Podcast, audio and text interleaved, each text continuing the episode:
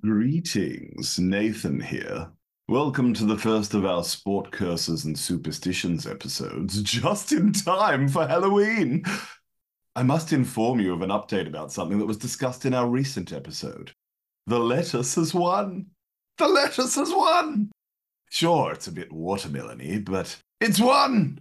All hail the lettuce.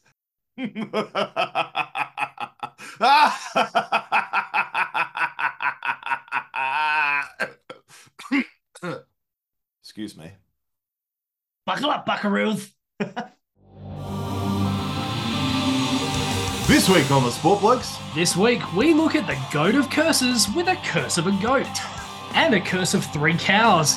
That's right, Khloé, Kim, and Kendall. It's the Kardashian curse and an Armenian legend. a legend that's definitely true. It's 3:33 on Saturday, the 15th of October, 2022, which is kind of it's like a mini devil, like 666. His, his slightly less evil You- young, younger brother. Yeah, did you ever see that was that Micallef program where you saw the devil go into a house that said 666 and then you saw a a uh, what's the proper term? Little person dressed as a devil going into a house that said 333. Oh, well, I didn't know that was. Oh, there you go. Bit of a long bow, but because this is our Halloween episode, we thought we'd it'd start with it just so happened to be 333. And the only reason we timestamp is in case anything happens between now and when we release the episode, and you might go, why the hell didn't they talk about that? Well, it's because we've recorded this a little while ago. And it's 334. What is now? Yeah. Yes, less less satanic. 334. Uh, how you doing, mate? We've just had some great episodes with Woody and Robbie that, uh, well, by the time you listen to this, have already been released. So listen to the last couple of episodes. I am great. I've got a foot long chicken sub in me, so I'm feeling Yes, we had lunch after talking to the boys. nice and full and ready to go. Yes, indeed. So we've teased this one for a while. We've talked about sport curses for a while. Here we are, and what better time than for around Halloween to release this episode? So that's exactly what we've done. Ooh, spooky.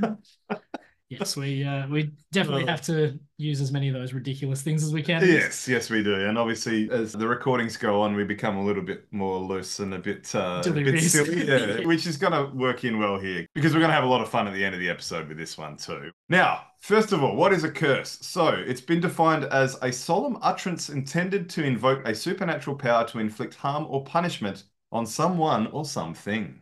Mm.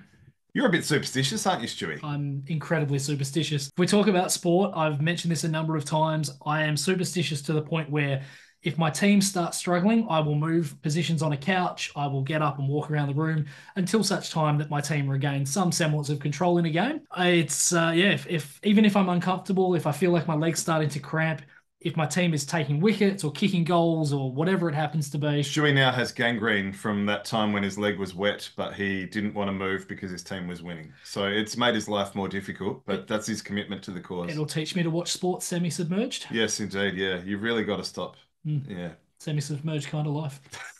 What did I say about being loose and delirious? yeah. Yeah, anyway. So there's a number of obvious reasons why I would start with this one, Stewie, partly because we discussed it in episode 106, Great Sport Chokes 4, but there's also a natural segue because not only is our first curse about a goat, it may actually be the goat of sport curses. Mm. Greatest of all time, Yes, for those that yeah. don't know the, the acronym for, yeah. As opposed to a bleating, screaming Oh, very farm, nice. farm animal. Yes, yes, indeed. Yes, cloven hooved. Also, something that uh, refers to. oh my God. Great start. So, our first curse, if you haven't worked it out already, is none other than the now Chicago Cubs, formerly Chicago White Stockings from 1876 to 89, Chicago Colts 1890 to 97, and this is the funniest Chicago Orphans 1898 to 1902. Mm. Yeah. They were probably motherless drunk throughout most of that time, so maybe that's where the orphans Yeah, thing came from. just- it's it's a There's weird some one. weird baseball names. Yeah. We've talked about it before, obviously, but yeah. The Chicago cholera from 1985 to 19 Dickety 3. May as well. So the Orphans were short lived. They became the Cubs in 1902. And the precursor Chicago Cubs were actually very good. They were one of eight original Major League teams in 1876 and actually won six of the first 11 National League pennants, including the very first one in 1876. Kind of like the Boston Celtics, I guess, or maybe Minneapolis Lakers, I guess, if you're talking about the early, early. Those foundation, yeah, Yeah. yeah. So they were the first team to appear in three straight World Series, as well as the first to win back-to-back in 1907 and 1908. So things looking all right. I wonder if those were one of those years where it was best of nine. Do you remember that from this week in sport? I don't. We'll go to the third umpire on that one. We will. Well, I was slightly out. It was 1903, 1919, 1920, and 1921 that they did the best of nine. First one was on its own, and then there were three in a row. Oh, And they just went, ah, this is too hard. Hmm, there you go. So by 1945, yes, admittedly their last World Series championship was in 1908, as I mentioned, those two back to back. But by then they had won two World Series and 16 National League titles, with 51 winning seasons in 69. So basically, three quarters of their seasons were Pretty good. very, very good. Yeah, things were going well. So after making their way to the World Series as favourites against the Detroit Tigers and being up two games to one, things were looking pretty good for World Series win number three. But everything changed when an eccentric bar owner wanted to sit with his goat to watch game four. Now, funnily enough, it was on October 6th, so the anniversary was fairly recent. He couldn't get a date to the game, so he took his goat. well, so this is interesting, Shuey.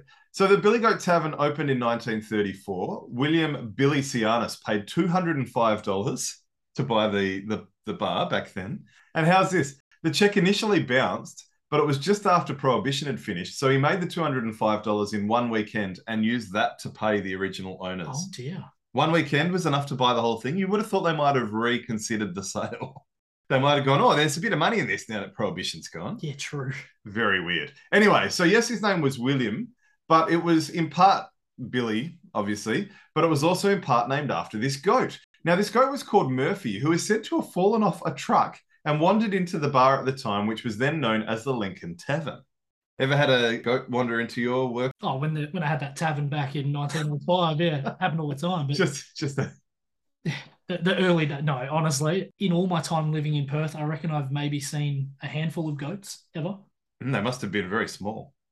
Yes, a very well, no, Or a very, big very hand. big hand. Yeah, Yeah, yeah, it's true. Kawhi Leonard's hand. Ah, very good. Yeah. Well, I'm surprised it didn't fit more then. Yeah.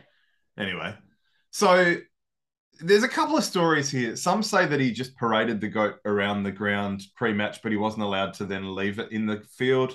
Others say that he actually bought two tickets, one for him and one for the goat. So Murphy was wearing a sign that said, "We got Detroit's goat."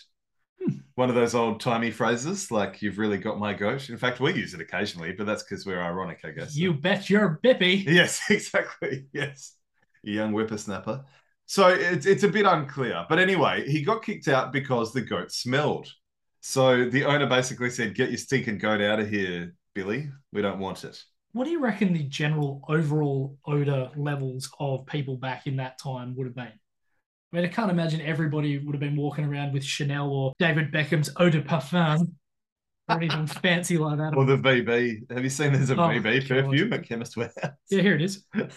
20 bucks. The VB thirst Oh, yeah. for trash blokes. Yeah, why? Anyway, so he's kicked out because the goat smelled.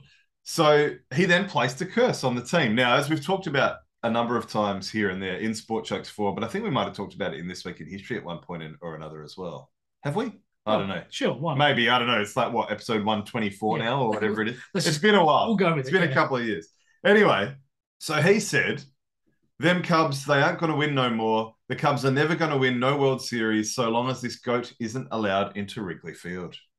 Mm, I love love the phrase "ain't gonna win no more." You can sort of see him walking out with one of those jugs with the X's on it. Oh, yeah, the jug band. Yeah. Yes. And look, there, there's some difference in how that quote went, but that's the general gist of it. So, what's really interesting, Stewie, is where the games were played. So obviously, going back then, they didn't really have the same sort of levels of travel that we have nowadays. Getting on a plane to travel, even from just Detroit to Chicago, Yeah, call the Wright brothers to charter a jet. To, Yeah. wasn't quite as easy as it is nowadays. Probably didn't want to be spending all this time on trains and buses. So they actually had the first three games in Detroit, and the last four games were all in Chicago. Now, Chicago had actually won two of the first three in Detroit. So all they needed to do was basically win two of the four games at home, yeah, that's what makes it so crazy. and they lost three or four. Yeah. So after losing game seven, Sianis supposedly wrote a telegram to team owner Wrigley saying, Who stinks now? Still the GOAT, but Yeah. also Chicago. Well, and the team. Yeah. So how's this? There's a lot of people that think the curse was legit because the following 71 seasons were mostly pretty dire for the Cubs, with occasional success surrounding several losing seasons. And as we talked about in that Sport Chokes episode, they're actually known as, or affectionately known as, the lovable losers. So in the 20 remaining years of Sianis's life, they finished fifth or lower, keeping in mind previously three quarters of their seasons had been winning ones. Pretty big fall from grace. It really is. So Sianis actually tried to lift the curse the year before his death in 1969 when the Cubs were fancied but lost to the New York Mets, who were affectionately known as the Miracle Mets. No, they're not. They're affectionately known as the Nye Mets. Your favorite squadron? They're our favorite squadron. that particular team was known as the Miracle Mets. Not every season they're True. known as the Miracle true, Mets. true. So the Nye Miracle Mets, perhaps. Um, but as we discussed in episode 106, they were considered lovable losers, but for the occasional good seasons in 1984, 89, 94, 98, and 2003, which were successful but did not end in World Series glory. And indeed, in some of those years, even in the good years, weird shit happened that made people go, okay, yeah, we finally had a good season, but the curse is still very much in play.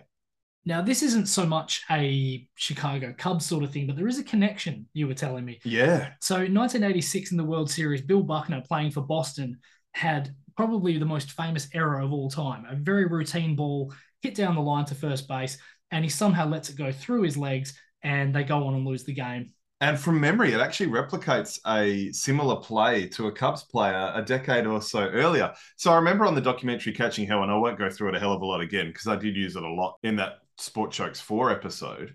But fans realized that Bill Buckner was actually wearing a Chicago Cubs glove under his mitt because he used to play for the Cubs. So even the Cubs curse affected the Boston team, and we've, there's a Red Sox curse too that we'll talk about another time. But isn't that funny how those curses seem to connect a little bit too? Well, I think I've actually found the one you're referring to. It's from 1984, a guy named Leon Durham. So, No, it is that one. So okay, it's not a decade before. You. So Yeah. it was the, the fifth and final game of the NL playoffs in San Diego. And yeah, a, a ground has just gone straight through his legs in the seventh inning, allowed the tying run to score, and basically killed off another season for the Cubs. Yep. People really have bought into this curse and did buy into this curse for so many years. And it, it was almost just considered to be just a matter of fact. So it's really interesting watching that catching hell when when the Bartman incident occurs. One guy I remember on his footage that he'd recorded at the game with his mates has said, Oh, you know why this has happened, don't you? And straight away the guy goes, The goat, the goat. And at that point, he didn't realize the Bartman thing had happened. But see, people's minds in Chicago would always go back to the goat. There were actually several instances where they tried to reverse the curse. In 1973, William Sianis' nephew and the new tavern owner, I guess he inherited it, Sam, bought Socrates, which was the name of a goat who was a direct descendant of Murphy the goat, right? he brought Socrates to the field in a white limo to lift the curse, but they never gave the goat a seat or a place to stand during the game. So people were saying, well, you haven't reversed the curse, you've just ingrained it because the same things happened apart from the stinky being kicked out. When will people start giving goats the respect they deserve? I know. First class seating. Yeah, That's all they ask for. absolutely. Cloven hooves. Mad. Madness. In 1984, the Chicago Tribune brought a goat to the stadium on opening day to try and lift the curse. They won on opening day and had a pretty good season, but blew the National League Championship game after winning the first two games, but failing to take one of the next three games. In the series I was just talking about. Exactly. In game five, the Cubs were leading 3 2 in the seventh, needing only eight outs to win to make the World Series, but a routine ground ball went through Leon Durham's legs. In 1989, they brought another goat on opening day and won and had a good season again, but it wasn't brought to a postseason game, and the Cubs lost to the Giants 4 1. In 2004, they blew up the Bartman ball at Harry Caray's restaurant. I mentioned that one on that uh, Sport Chokes episode four. That would have been a really fun event to be at, even though most of the, the fans probably were just like, this ain't going to do anything, but it's fun to blow. up. Yeah, it, it's pretty cool. Like they bought the ball for 10 grand or they bought, yeah, I can't remember how much it was. But, and again, the fact that Bartman made nothing off that whole thing and some other bloke made all this money is, disgraceful. it is pretty disgraceful. In 2008, a Greek Orthodox priest blessed Wrigley Field with holy water. Didn't seem to do much. I mean, this is the thing. God doesn't have a favorite side. And if he does, it'd be the Anaheim Angels. Fair enough. Yeah, no, Yeah, yeah. it makes sense. Ironically, his uh, hockey team is the New Jersey Devils, Ah, right. just for irony. I mean, he's got to have one yeah, for yeah, side, yeah, yeah. yeah, Yeah. Uh, in 2011, a group called Reverse the Curse sent goats to poverty stricken countries to provide milk, cheese, and other things. So that was nice. Didn't do much. Yes, that brought to an end the 97 year Casablanca Cubs curse. they, they reversed the wrong curse. They Did did, they did. In 2012, a group called Crack the Curse started a pilgrimage with a goat walking from training camp in Arizona to Wrigley Field. Again, did good things, raised $100,000 for cancer research, but didn't break the curse. And it also sent the wrong message, and a lot of people got addicted to crack. Took me a while to work that out there. That's the crack. And then in 2013, apparently a severed goat's head was delivered to the Cubs addressed to the owner. I'm not sure that's was that an attempt to reverse the curse or to I don't see how that's going to help. I don't know what's going on there. And apparently there was also another one. I haven't written it in my notes here, but I did hear it on a couple of podcasts listening while I was doing research this week. These blokes, like a couple of them, including Kobayashi, I think from the Nathan's hot dog eating competition, ate an entire goat at like a taco restaurant. What, hooves and all? Well, no, uh, maybe not. Cloven Maybe hooves and not. all, I should say. Prob- Probably not the whole thing. Oh, anyway. So they finally won on October 22nd, 2016. So again, near the anniversary now. Coming back from down 3 1 against the Cleveland then Indians. Now, of course, the. Cleveland baseball team. No, they're the. Uh, oh, they should be the Spiders, as Mike Wilbon always says. Well, the Guardians, Cleveland, Cle- Guardians. Cleveland Commanders. Ending. ending the longest drought in baseball history. So, why was the 22nd of October of interest this time? It was the 46th year anniversary of Billy, Billy Sianis, the owner of the goat's death. Just crazy. It's crazy how the world works, isn't it? Now, the other interesting thing is that 43 former Cubs won the World Series after being traded from the Cubs. I heard that on the podcast 1001 Heroes, Legends, Histories, and Mysteries. Check that one out. I believe it's pronounced 1001. We really are at the end, don't We We really are. And the Billy Goat Tavern still exists, albeit having moved locations, I think, to Wrigley Field now, because originally their home field was now where the Chicago Center is, where the basketball's played. There you go. So, yeah, so there you go. Our first curse, the curse of the Billy Goat, took 108 years to break. Stamped out. Man. So, Stu, I guess we have been rating the sport chokes, so maybe we should rate the curses as well. What I mean, I did call it the goat of curses, so it's hard to see this being anything other than a 10, isn't it? Yes, but it's an 11. Oh, Spinal Tap. Spinal tap. Goes to 11. All the way to 11, this one. Well, I think you can make a case. Oh, Look, I mean, when you consider the very small percentage of people that have ever even lived to 108 years, the fact that this curse has gone for that long. Jeez. Multiple generations wouldn't have seen their team win. Yeah. That's and, how crazy it was. and then all the different things that you listed that happened along the way. I mean, it's, yeah, it is the goat of curses for a reason. Indeed, it Starting is. off strong. Indeed. So, yes, there are tons of really interesting sport curses, and we will cover several over the journey, but we thought we'd have a bit of fun with the next one. Next, we have. Oh, God. I just don't like giving them attention because they're just shit. the Kardashian curse. the. Kardashian curse, curse spelt with a K on this one. Not, now, on, not on your screen, is it? no, well, no, but take people behind the curtains, Stewie. How dare you? You've cursed me. I curse you. I've cursed you. Now, there is a sport connection, of course, from the outset, because arguably some of what led to the Kardashian ladies' fame began with their dad, Robert Kardashian, being a part of the representation, and indeed he was a friend, of O.J. Simpson in the famous murder trial. Now, there's actually a school of thought that O.J. is actually Khloé's real dad, too. Now, we won't wade too far into the reads on that one, but uh, Uh, long stride forward, let that one go through to the keeper. Yeah, Not she- touching it. does look a bit different to Kim and Kourtney, though. So I can see why people have speculated that. Because she's the ugly one. Anyway, putting the murders aside, Orenthal James Simpson, of course, is one of the greatest running backs in American football history. He was a member of the College and Pro Football Hall of Fame. Heisman Trophy for Best College Player in 1968, the year after the USC Trojans won the national championship, of course, as well. He was the NFL MVP in 1973, five time Pro Bowler, four times rushing yards leader, including the first player to rush for more than 2,000 yards in a season, which was in 1973. Keeping in mind, of course, that they played three fewer games per regular season then than they do nowadays. So what you're trying to say is he was a decent player. He was very good. Just, yes. a, just a shit human being, unfortunately. He was two-time rushing TDs leader in the NFL in the 1970s, as well as the 1970s All-Decade Team, 75th 100-year anniversary All-Team. The list goes on and on. He was a very good player. And relatively handy with a knife. Oh, jeez.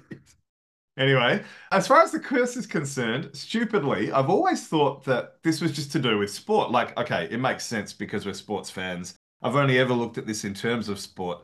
But when you look at some of the other guys like Pete Davidson, Tyga, the going all the way back to the sex tape guy, what was it? Ray J. Sure. Some of these blokes, their lives have changed after they've been with these Kardashian ladies or the Jenners as well. We've got to include them a little bit as well. Yeah. So obviously they factor in.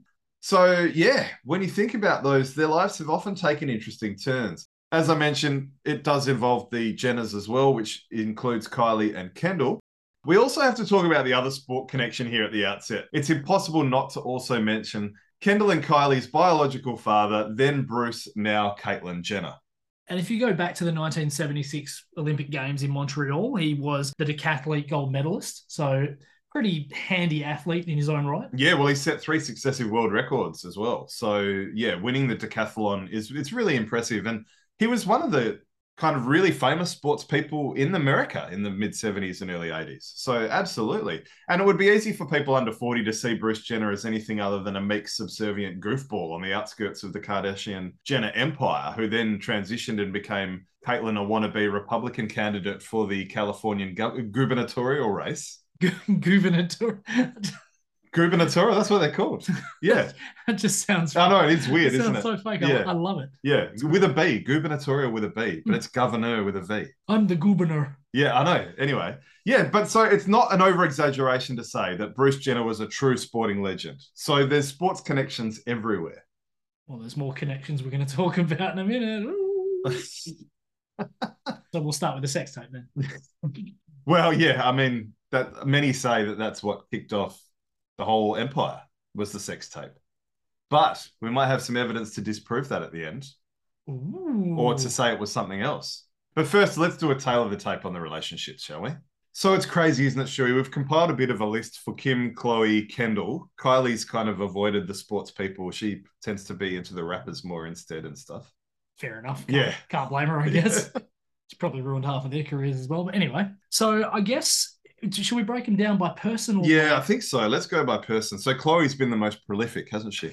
Yeah, so I mean, if you look at NBA players alone, you've got Lamar Odom, Tristan Thompson, Rashad McCants, Rick Fox, who was thankfully retired, so he kind of avoided all of that. Yeah, but maybe his uh, movie career didn't go as well after that. Very true. We might need to think about that. Very true. Yeah. And then also James Harden, the bearded one. She also dated Matt Kemp from the LA Dodgers, Derek Ward, who played with multiple NFL teams. Yeah, running back, a bit of a bit of a backup kind of player. Yeah, And then you got Odell Beckham Jr. as well, who, who is a much better player, but well, as we'll tell you, things did change. they did. So where do we where do we start? Do we should we go chronologically or should we go as far as impact is concerned? Oh, look, I mean, they're all impactful, so They are, aren't they? we'll go we'll go chronologically. So Rashad McCants went out with Khloé in 2009. Correct. Some may forget that he was actually touted nearly as highly as LeBron. I remember Dick Vitale talking about how LeBron and McCants were one and one A, but geez, his NBA career was pretty poor, wasn't it? It's got to be said. Well, it was. I mean, he only lasted four seasons in the league. And there's a, a school of thought that, that sort of says that his entire career was ruined by going out with her. I mean, if we look at the numbers, they weren't too bad. I mean, he's got career averages of 10 points, two rebounds, and 1.3 assists. They don't exactly set the world on fire, but he was just one of those guys that, I don't know, just there's something about him that just wasn't right. He never really seemed to fit in. Didn't shoot the ball particularly well from two. He was he was a good three point shooter, but just never really stuck. you know? Yeah, well, he didn't live up to his potential, did he? I mean, he played in those North Carolina teams, was pretty highly touted, and gee, that's a pretty short career for a bloke that many thought was one of the best in the nation as a young'un. So Well, especially when you consider that the year before he retired, he averaged basically 15 points a game. He was shooting the ball at a 40% clip from outside. So this was like 2007, 2008. And then all of a sudden, the very next year, he finishes up in Sacramento and he's out of the league. So 2009 was Lamar Odom, and she actually married him after less than a month, I believe, if I'm not mistaken. But I believe it must have been prior to that that was Derek Ward. And, well, he didn't really do much at all, did he? No, same sort of idea as Rashad McCants. He came out of college, I guess, with ideas of what his career was going to look like. And I think from memory, he only lasted about four or five seasons in the NFL as well. So, yeah, another guy who seemingly was struck down by the curse. Now we've had a bit of fun with this one, but the Lamar Odom story is it's actually pretty sad, isn't it? 2009, he started going out with Khloé, and it didn't go well for him, did it? Well, it didn't. And this is a guy that was a very, very key piece. You know, the sixth man of the year, massive cog when it came to those Lakers championship teams in those late 2000s. Oh, and he was good on those Miami teams. Prior to that, he played for the Clippers as well. He was decent for the Clippers at times, out of Rhode Island, if I'm not mistaken. I was a big fan of Lamar Odom in the early days, actually.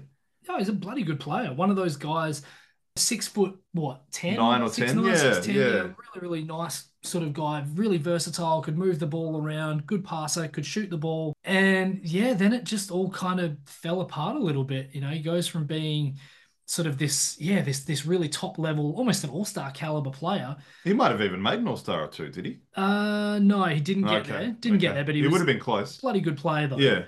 And then a year and a half later, basically, he's playing with Dallas, barely getting on the court. It's a guy that was playing 30, 35 minutes. There was one season he played over 40 minutes a game with the Lakers. And then you look down at the Dallas side, and it's like 20 and a half, 19 minutes, Oh, yeah, it turned south real quick. six point a game sort of guy. And, he was, Yeah. and he was out the league basically two years later. Yep. So what gets worse is that he almost died in a brothel after going on a bit of a bender, and I believe he had a couple of heart attacks. He'd been doing crack or he'd been doing coke or something, and yeah, pretty sad. It, it was. It was. And it- honestly, it's a borderline a miracle that he got through it. Ironically, he had a fragrance with Khloé called Unbreakable. Oh, Yeah. Oh, that's that's unfortunate. Yes, it is. It is. Does it smell like that goat from the last curse? May as well have. Who else have we got with Khloé? Oh God, where does it stop? Tristan Thompson is the next big one, isn't it? That's oh, a Oh, really yeah. interesting one. Look, I'd say Matt Kemp. Matt Kemp was still a he was still a pretty bloody good player in 2013. So Oh yeah, okay, yeah, the baseballer, yep, yep. so, so she's rebounded fairly well, you know, from from Odom to another big name player in LA. And Matt Kemp was a guy who was yeah, playing consistently pretty much every single game for the Dodgers. Pretty much the year that he gets together with her, he ends up only playing 73 of the 162 games. His home runs dropped down from 23 to six, and then went straight back up to 25 the year after. When he broke up with he her. broke up with it. Yeah. So And who did she move on to? But James Harden. And basically his worst season as a Rocket was the year he was with Khloé. He's actually reportedly called it the worst year of his life. Yep. I believe they finished 41 and 41 or something, or 42 and 40, or they were very close to 500, and they were the eighth seed and, and lost to the Golden State Warriors in the first round. Yeah, that's right. So 41 and 41, which is not a great record for a team of that sort of caliber. You know, you're talking about a team that had Dwight Howard, had Trevor Ariza probably at the peak of his powers, Pat Beverley, who was still fairly young, Ty Lawson. You know, it's like, okay, yes, it's not a number one seed, but No. and it's not like Harden's numbers were terrible. I mean, he averaged 29, seven and a half, and six. So we're talking about still some very, very good quality numbers. But as you say, not a very great record for the team. He often appeared disinterested, a little bit bit sad, which is understandable, I guess. Yeah, and stop playing defense. Oh, no, no. He never played yeah, defense. no, he, he really didn't. I've got a note here that says PR went from 15.9 to 10.9. I think that's James Harden. So I could be Lamar, actually. It's not very good note taking on my part. Maybe I'm cursed. But yeah, he reportedly called it the worst year of his life. So then we had a couple in 2016. I'm not sure what happened first. Maybe Odell Beckham Jr. because she was with, well, she had a kid with Tristan, or maybe multiple kids actually with Tristan Thompson. Hmm. So Odell Beckham Jr. That's an interesting one, isn't it? Because he was, well, he was considered one of, if not the best wide receiver in the league in the mid 2010s there, and it all went downhill pretty quick. Well, I mean, he was a three-time Pro Bowler in the three seasons before he started going out with her. He hasn't been to a Pro Bowl since. Yes. So if you look at the touchdowns, the three years before Khloé, it was 12, 13, and 10. Since then, three, six, four, three, and five. Yep. So that's pretty much half the amount of touchdowns in two more years. And then on top of that, he had obviously that really horrible injury in the Super Bowl last year. Yes, well. that's right. So he's not on the team at the moment. So his career is probably on life support. Hmm. Yeah. Yep. And then Tristan Thompson was the big one too. Now he's been a bit up and down, but ironically, some of his best periods in the kind of on and on again, off again relationship with Khloé has been when he's been off. Well, during the cheating scandals, basically, there was one, I think it was a game seven against Indiana where he'd been playing like crap. And then all of a sudden he gets caught cheating. And in game seven, he comes out and has 15 points, 10 boards, and a bunch of blocks. People are all saying he's playing like a guy who doesn't want to go home. Yeah. And didn't you say the girl he was with was actually sitting courtside or something? That's I think that's I speculation. think that's an urban legend. Oh, okay. it Oh, would be, uh, yeah, it'd be pretty funny if that was the case. But his numbers, I mean, before her, he was a 10, 12 point a game sort of guy. Double double guy, yeah. double double guy basically. Yeah. And then straight away he drops down to six and six. Yep. And so it's pretty clear to see all of these guys had some kind of an impact. The only one who didn't, as we said at the start, in terms of their actual playing career, was Rick Fox. Yes, because she got together with him after the playing. Yeah, but Yeah. I believe he probably had some kind of gastro or something. like I said, I don't know what he's done since in the movie world because he was doing a lot for a while there, but movie and TV. But I mean, he was in Eddie, so I don't know if we should get ahead of ourselves. oh well, you know that's uh, yeah, not a uh, not a, a great list, unfortunately. So next we have, well, probably I guess we'll go in order of of the most prolific. So I think we've got to go to Kendall Jenner then, don't we? Even though it's the Kardashian curse. Yeah, So she's got not only she she's got more than a starting five worth of blokes that she's dated. So albeit small ball. good starting. Yeah, five, it's small ball though. So what? Blake Griffin at, at power No, forward, Griffin, Griffin at center. at centre rather, Simmons, at power, power forward. You could probably run Chandler, Chandler Parsons. or Kuzma. Kyle, Kyle Kuzma at through. small forward, yeah, And then you've got a backcourt of say D'Angelo Russell and Devin uh, Booker. Devin Booker, yeah. and then Jordan Clarkson coming off the bench with Chandler Parsons. That's a pretty decent team. It is, it is, and aren't there's like t-shirts of of Kendall's five or whatever? yeah. Have you noticed Well, those? she actually made a joke about it because someone was talking about it on Twitter and she clapped back and said, That's a playoff team. Yeah, yeah. Well, So, mm, well, yeah. it's kind of owning it, but kind of not at the same time. Well, apparently they have talked. Apparently, there's an episode of Keeping Up with the Kardashians known as the Kardashian Curse. So they actually address it. Some of them think it's just the blokes that can't live with their fame, and the blokes are the soft ones. do you think the number of guys that she's gone through and how quickly she recycles them, do you think that's why they called it Keeping Up with the Kardashians? maybe, maybe. I wonder if that's it. Anyway, So yeah, let, us look at these guys. Obviously, I guess Booker's done the best, but he did shit the bed in the in the playoffs last season, Yeah. didn't he? When Dallas beat the Phoenix Suns in seven, and they they were shit in Game Seven. Yep. they lost the finals as well the previous season. Yep, and he bitched at the Toronto Raptors mascot for putting him off when he was shooting free. I'm so off Devin Booker. it's not no, funny. he's a- he's a Have you seen those faces he pulls? Like every time a guy even breathes on him. Yeah, he's Kobe Bryant. Oh, he really, yeah, he's basically modeled, yeah, the bad parts of Kobe's game. Yes. Yeah, yeah. Anyway, but he's probably got out of it the best. Blake Griffin. Went from an all NBA player to basically forgotten player. Yep. So that, that was pretty much around the time that he got traded to Detroit. And Yep. then it all kind of went downhill from there where they started getting rid of him and trying to make way for Jerami Grant. So a bit of a uh, kick in the teeth for a guy who was, yeah, as I say, an all NBA player a number of years. You can make arguments that Jordan Clarkson, D'Angelo Russell, well, actually, and Ben Simmons and Kyle Kuzma haven't lived up to their potential. We'll move on to Simmons and Kuzma in a sec, but Clarkson and Russell, yeah, they've done a bit, but yeah, I you know. mean, D'Lo, I guess, had that really bright start with the Lakers and then kind of got derailed by him calling out that teammate that was it was Swaggy P, wasn't it? It was Swaggy. Nick Yeah, Young. right. It wasn't. It was. Yeah, yeah. was Nick Young.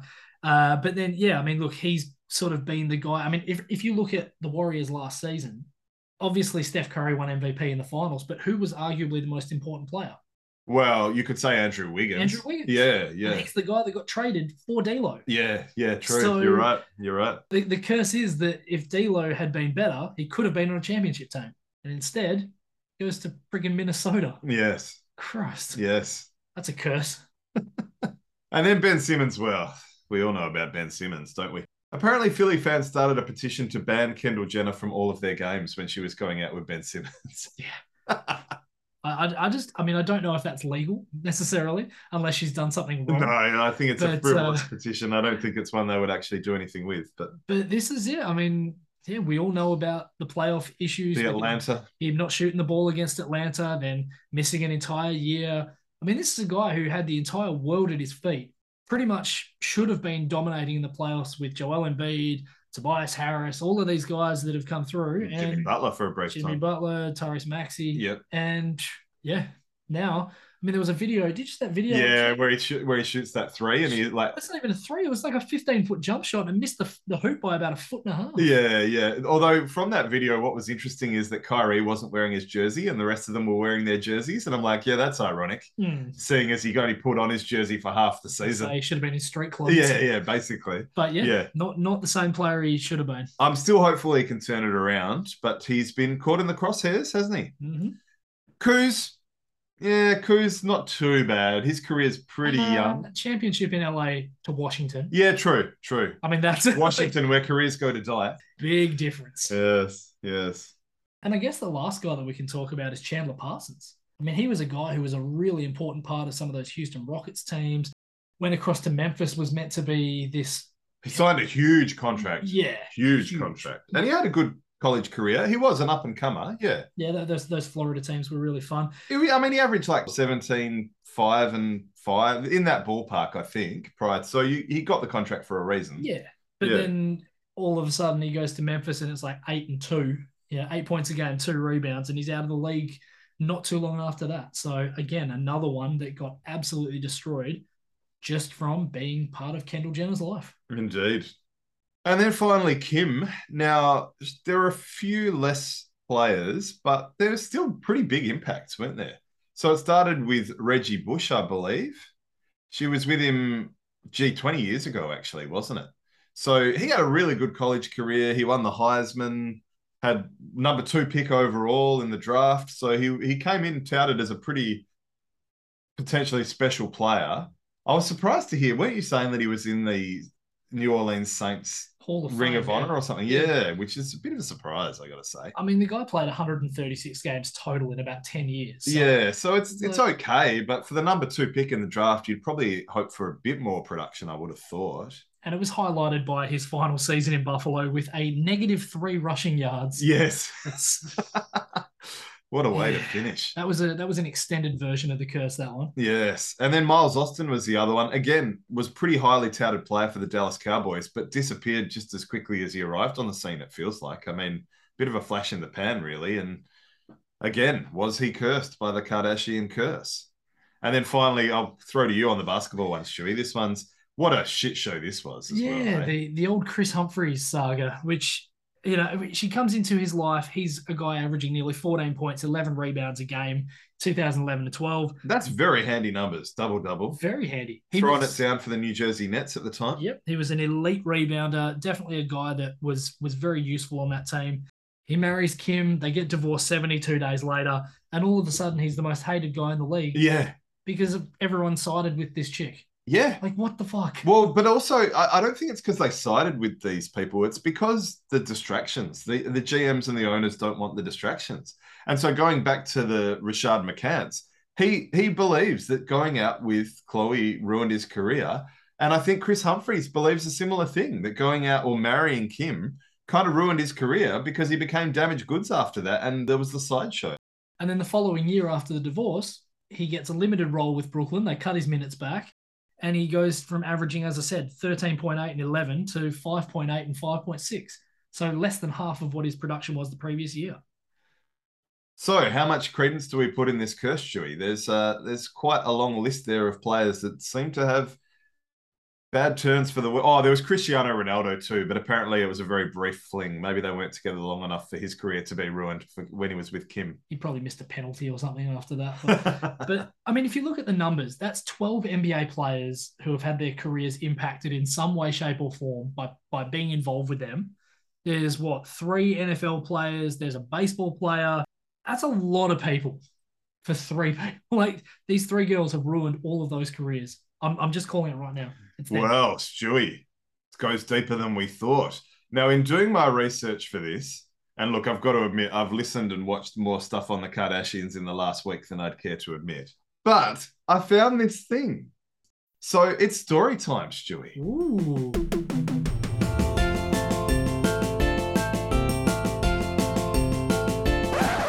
No, no, no, no, no, no, no, no, no. It's not a nursery rhyme. Okay. What we're trying to say is it's a spooky story. And here we go. In 1809, a dark haired woman strode through the deep forests of Armenia. The rain lashed down through the trees, the water making her robes heavy and thick. But she was determined. The young woman was Kekel Kardashian, the great great great great grandmother of Kim, Kourtney, and Co. She was beautiful, but her life was hard. At 19 years of age, she had just had her first child. And her first sex tape. Intent on forging a better future for her offspring, Kekel sought out the witch clan of the Shikagog Woods. The witch clan possessed powerful magic, so powerful it was spelt with a K. Ah. if in brackets, sick. Dark, Sick with a K as well. dark spells and ancient curses that had made them enemies of the Armenian state. Now deep in the dark woods, they practiced their arts away from the prying eyes of an increasingly modern and intolerant society. Kekel walked for days, her dark eyes fixed to the rough and ancient trails of the vanished woodland tribes. Follow your heart, They had told her, and you will find the clan. But be careful, they had said. for the witches will demand much of you, much more than you can imagine. Finally, Kekel came upon a clearing.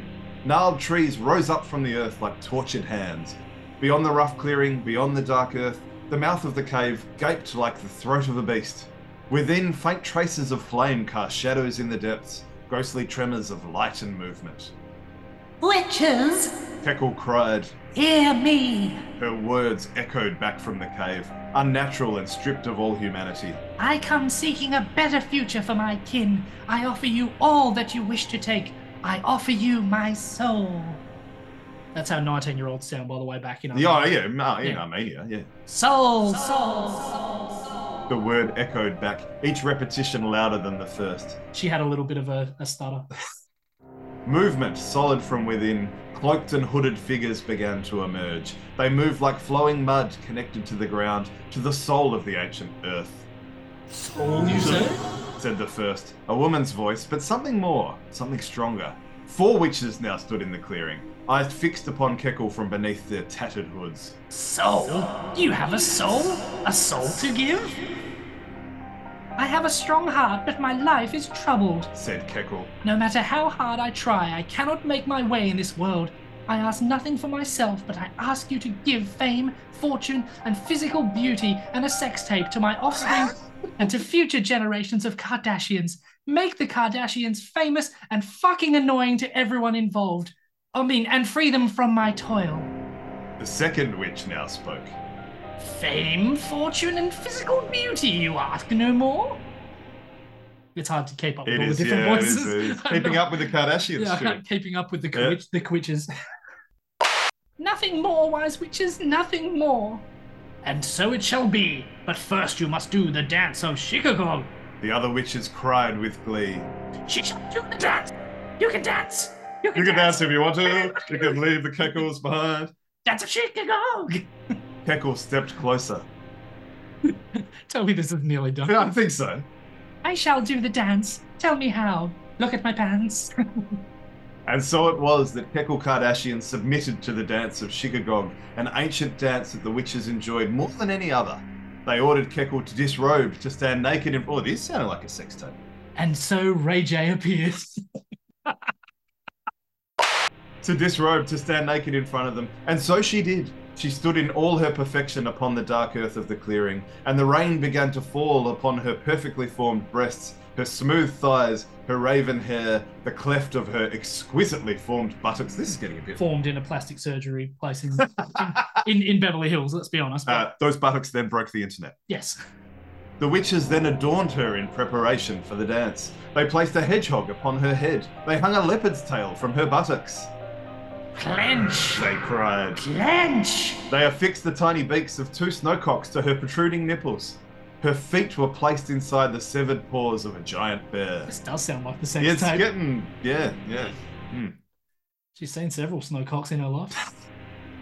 Now dance. They cried. Dance the dance of Chicago. Kekel was a terrible dancer, but she tried. Oh, how she tried. The witches were happy and they began to sing amidst bouts of hysterical laughter. She dances, she dances, the dance of Chicago. What a fool she looks, what a tit, what a pair of tits. As she dances with a hog on her head and a bear on her feet, and a woodcock in her bum. What was what was the snowcock? Was it sorry? Indeed, Keckle looked like a total idiot. The witches laughed uncontrollably, snorting and cackling, and occasionally releasing foul smelling farts as they watched her performance. One even rolled around in the dirt, doubled all over in her glee. They had taken her dignity for their own amusement. They had drawn impressively detailed sketches of the dancing Keckle, which they later sold to the Armenian press. Oh, paparazzi. The Yeah. more things change, right? That, no, that's just them releasing the sex tape. Ah, of course, yeah. AMC, Well, the Armenian MZ, whatever it stands for. the uh, the the sex etchings back. then. Ah, of course, of Yeah. course. They then spread gossip throughout the nation, telling of her ridiculous dance. And so it was. So it began. Keckle returned to her village, but her family and friends shunned her. She had become a joke in society. She returned to the dark woods, where she remained isolated and alone, with only her child for company. But the witches had not lied. Keckle was damned to loneliness, but her child, and all her female descendants, received what the witch clan of Shikagog had promised fame, fortune, and physical beauty. Nothing more. Talent, wisdom, dignity, such things have been lost to the line of the Kardashian women, but they have always had a strange capacity for achieving fame, fortune, and physical beauty. Nothing more, nothing more. And that is why the Kardashians are famous. So, found that on the internet, and uh, as we know, all things on the internet are true. Absolutely. So that's why the Kardashian curse exists. Do you know the biggest takeaway that I had from all of that? Keckle, just like all the other Kardashians, looked like a total idiot. And starts with a K. Yes, Mm. that, that that too. Wow, gee whiz, what that is a saga. That is. My apologies to all voice actors out there, by the way. No, I think you've done a very good job. You might put a few out of business. So I've just written Studio No here. So that must be the source where I got it from. I did these notes quite some time ago. So yeah, there you go. So it's got to be 10 out of 10. It's definitely 100% true. There couldn't possibly be bullshit at all. It has to be true because the no part of Studio No starts with a K. Oh, yes. It all makes sense. Mm. So, Nath, how do we rate this chaos? Oh, well, it's definitely it's it's it's another 11, I think. Yep. The proof's in the pudding. Look at all those players. Look how their lives changed. And well, now that we know that story exists, it's it's 100% empirically proven. Yeah. So it's there's I mean, as we know, there's no bullshit crazy stuff on the internet. Absolutely. No one writes weird conspiracies that no one could possibly believe. It's the It's only source of truth out there. yeah, 100% true. So there you go. Right, Stewie, it's been a fun afternoon. Three episodes in the can. Final thoughts time. Well, I'm borderline delirious after, after that crazy, crazy story about Keckle Kardashian. Yes, definitely true. Definitely true. There's no no shadow of a doubt. No ifs, ands, or buts. Look, a lot of people clearly influenced by the Kardashians, but also worth noting a very, very crazy curse of the goat. That was uh, certainly a much more real one, and curses are definitely a thing. Yeah, oh yeah. Well, we've talked about self fulfilling prophecies. It's a really fascinating subject. We really look forward to doing more of these, won't we? We will. So until next time, I'm Nate. And I'm Kay Stewart. We are the Sport Blokes.